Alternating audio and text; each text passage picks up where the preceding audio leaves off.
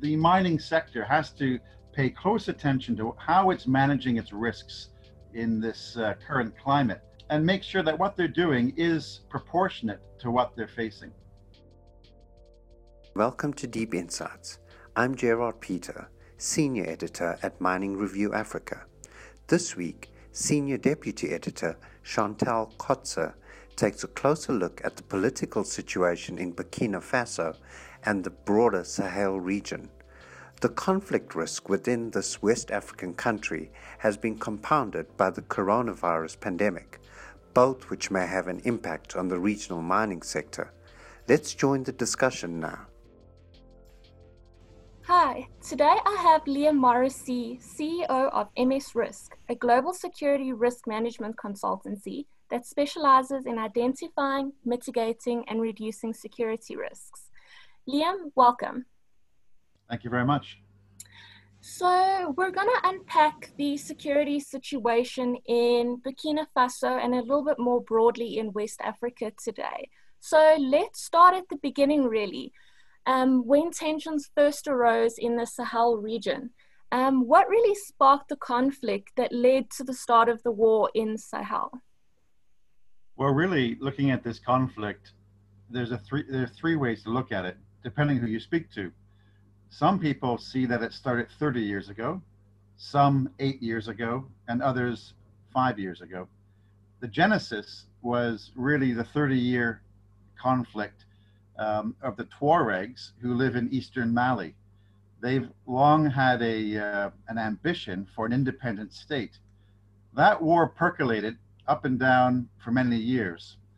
And then in 2011, when the Libyan regime of Gaddafi fell, extremists with looted weapons married themselves to the Tuaregs in uh, eastern Mali. And this really stimulated a surge in the Tuareg um, war in Mali, which provoked the French intervention. And, um, and Mali's been had this conflict running ever since these last eight years. Well, the international community stepped in behind the French. And so there's an EU training mission there are um, a number of regional uh, powers that have forces helping, and um, and of course there's the French military itself. Those international forces in Mali have contained the crisis there, but five years ago we saw the crisis spill over the borders into northern Burkina Faso and western Niger. When, how, and why did it really come to Burkina Faso? Well, with that containment in Mali by the Malian army and the international forces helping them, um, the, they couldn't go, they, they couldn't expand and uh, they couldn't expand the way they were going. And so it just made sense that they were, they were pushed southwards into northern Burkina Faso. And the Burkinabes, on, on their part, don't have any international forces declared inside their country to help them. And so you you know 30,000 soldiers in in Mali containing the insurgency there, but the Burkinabe army is handling it all by itself, and so um, that's part of it. And of course, the the insurgent messaging is happening as well. So across the northern frontier of Burkina, we saw um, the propaganda uh, appealing to some of the Fulani there trying to seduce them with the nostalgia of their empire from 200 years ago, and also intimidating others who are more moderate to, to gain a foothold across northern Burkina Faso. Okay, having contextualized um, the situation, what's really going on, obviously it must have had a massive impact on the exploration and mining sector in both Mali and Burkina Faso and the Greater Sahel region. So, can you um, unpack for me the impacts that it's had on the exploration and mining sector in these regions?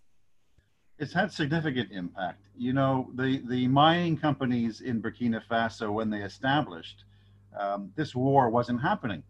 Yeah, so you, you, there are a number of, of mature gold mining operations in Burkina Faso now that when they started, they were faced with the challenges of remoteness, long logistics lines, um, difficult links, uh, and, and occasionally a little bit of banditry maybe. But now, growing up around them has been this this militant insurgency. Um, so, on the exploration side, it's been very uh, um, catastrophic because the insurgency has prevented small exploration juniors from going into the areas they otherwise would want to go into. And, and sadly, we saw in January 2019, a Canadian geologist was kidnapped and murdered um, in the in the eastern region of Burkina Faso. And once that happened, uh, we saw exploration really um, degrade uh, in tempo. The actual producing mines, uh, they're in a different situation. They generally are well capitalized if they're producing, and they can actually build up some better security and defensive capability around them.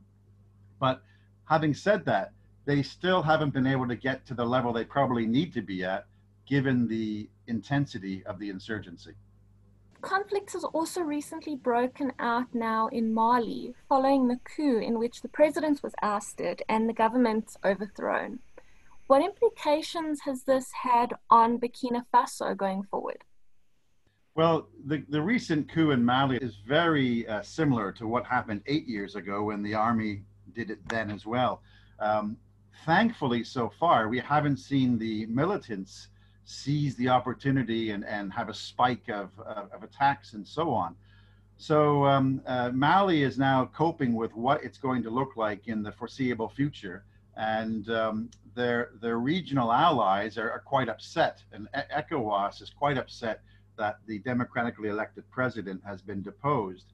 But um, that's working its way through right now. The implications for Burkina Faso is yet again the focus regionally is on Mali and its political crisis alongside its security crisis, um, while Bur Burkina Faso uh, really goes unnoticed in, in many respects. Okay. Liam, as a specialist in security risk management, can you provide your security risk viewpoint on what mining operators should be doing to bolster their existing shareholder confidence and attract fresh investments in regions that do face political unrest from time to time? Well, you know, quite often, Chantel, security is seen as a uh, as a cost, and uh, it's not often seen as an enabler. But in these circumstances, it should be seen as an enabler. So we've got challenging conditions, and there are clearly some parts of the Sahel region which are which are, are difficult to try to operate in. And, and miners will say if there's an easier option somewhere else, that's probably the way they might want to go. But for those who've made the investment already and have seen the insurgency grow up around them, then they need to take a, a more dynamic approach. And uh, this is the mining operators themselves and the, the service uh, sector that uh, supports them. So the days of saying, well, we're just going to um, um, pay the army or the police to escort us and leave it at that, that sounds good in a boardroom in Sydney or Toronto to say that the authorities are helping your project. But what does that actually look like? Who's trained them? What kind of procedures are they using? Are they fit for purpose? Are they properly resourced? So really, I think the mining sector has to pay close attention to how it's managing its risks in this uh, current climate, and um, and make sure that what they're doing is proportionate to what they're facing. If they, if they do that, then that should give confidence to their shareholders and um, make them uh, more attractive to potential investors. But if they don't go out of their way to demonstrate security due diligence as part of all the other due diligence that they normally would do, then then they may be discounted, um, you know, unfairly. Absolutely. And now we've unpacked the more well-known security risk that's faced in these um, challenging jurisdictions. But what are some of the less common risks that are faced in the mining sector? And how does MS Risk approach these other risks? Well, I think um, you know right now it's very easy to talk about ambushes and car bombs and kidnapping. They're they're very eye catching, but in the 12 years that I've been working in the Sahel, before this insurgency became the problem it, it, it, it is, it goes back to those earlier issues I mentioned uh, a few moments ago, which you've got logistical concerns. You've got, you know, a road traffic accident in a remote part of the country can be a death sentence So um, dealing with illness, dealing with medical support, dealing with uh, the, the evacuation process, dealing with banditry, um, even stock loss and, um, and dealing with, with ordinary decent crime. Uh, these are all things that can't be forgotten. And, uh, and really from our perspective, we're looking at risk holistically. And um, it has to be looked at strategically. So looking at the country and the kind of geopolitics, but also operationally, how does the risk management and security program support the aims of the business? And at a tactical level, is it fit for purpose? Will it keep people safe? And um, will, it, will it do its job? We hope you have enjoyed the discussion so far. We will continue our conversation with Liam after this short message. It will never be the same. The new normal is business unusual. At Mining Review Africa, we want to partner with you to ensure that your brand is still visible in these unprecedented times. That's why we're offering you a bouquet of digital marketing choices to ensure that your company is still top of mind with your clients. This includes podcasts, partner profiles, videos, and webinars. Want to know more? Click on the Engage tab on miningreview.com today to find out how we can give you more bang for your digital buck.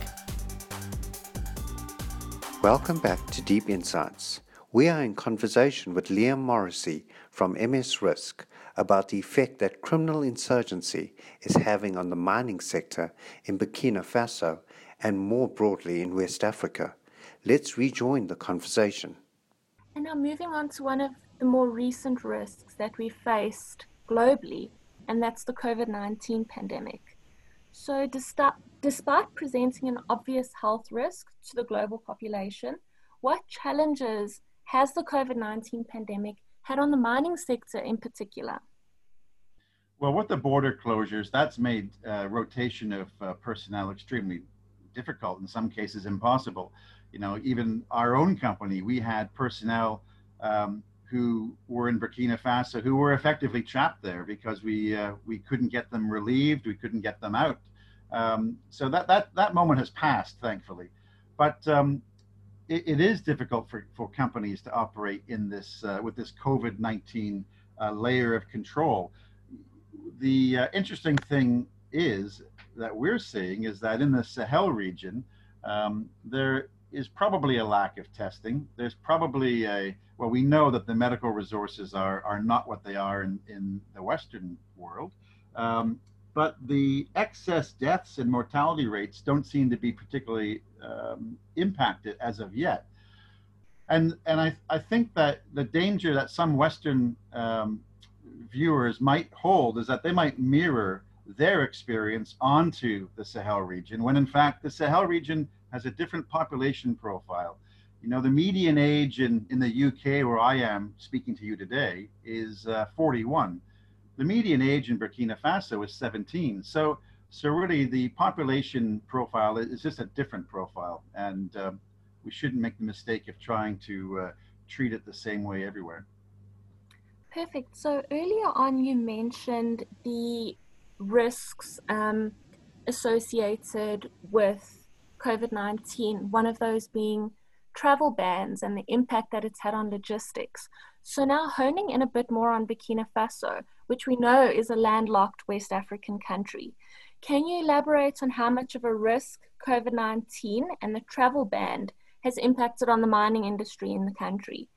While we know it was intended to help curb the spread of the virus, could it likely have disrupted the mining industry supply chain in both the short term and the long term, perhaps?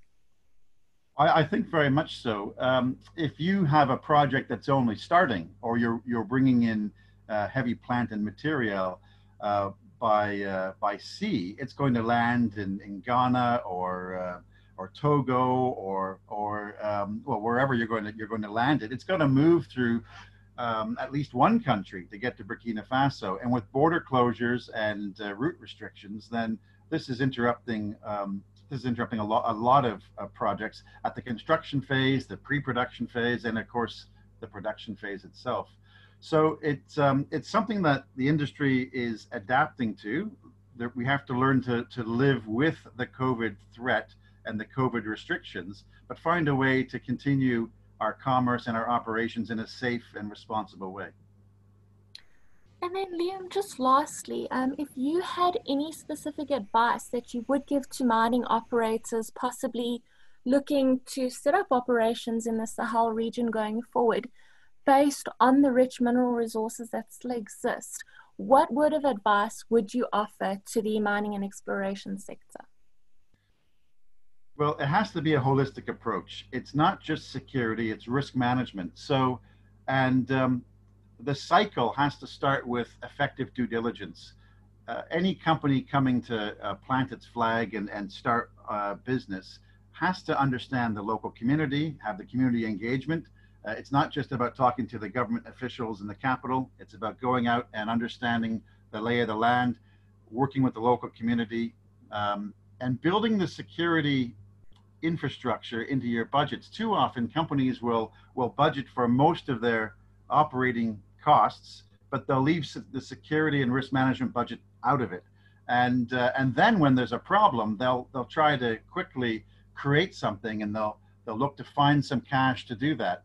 But if it's built in properly at the beginning with an effective risk assessment that is driving the uh, the effort, and a, a scalable security control framework, so that as risks go up, the company is able to uh, enhance its protective posture but if risks go down or shift, the, that same posture can adapt to that as well.